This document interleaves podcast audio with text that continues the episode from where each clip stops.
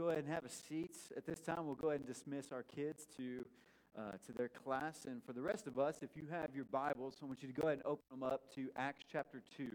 Acts chapter 2 is where we're going to be spending our time. We are about halfway through our vision series that we've been calling Building the Future by Rediscovering the Past. And what we looked at, just kind of so far, nutshell, I'm not going to go into all of it, but we want to start off the, the opening week with just the idea of foundations. And we've been kind of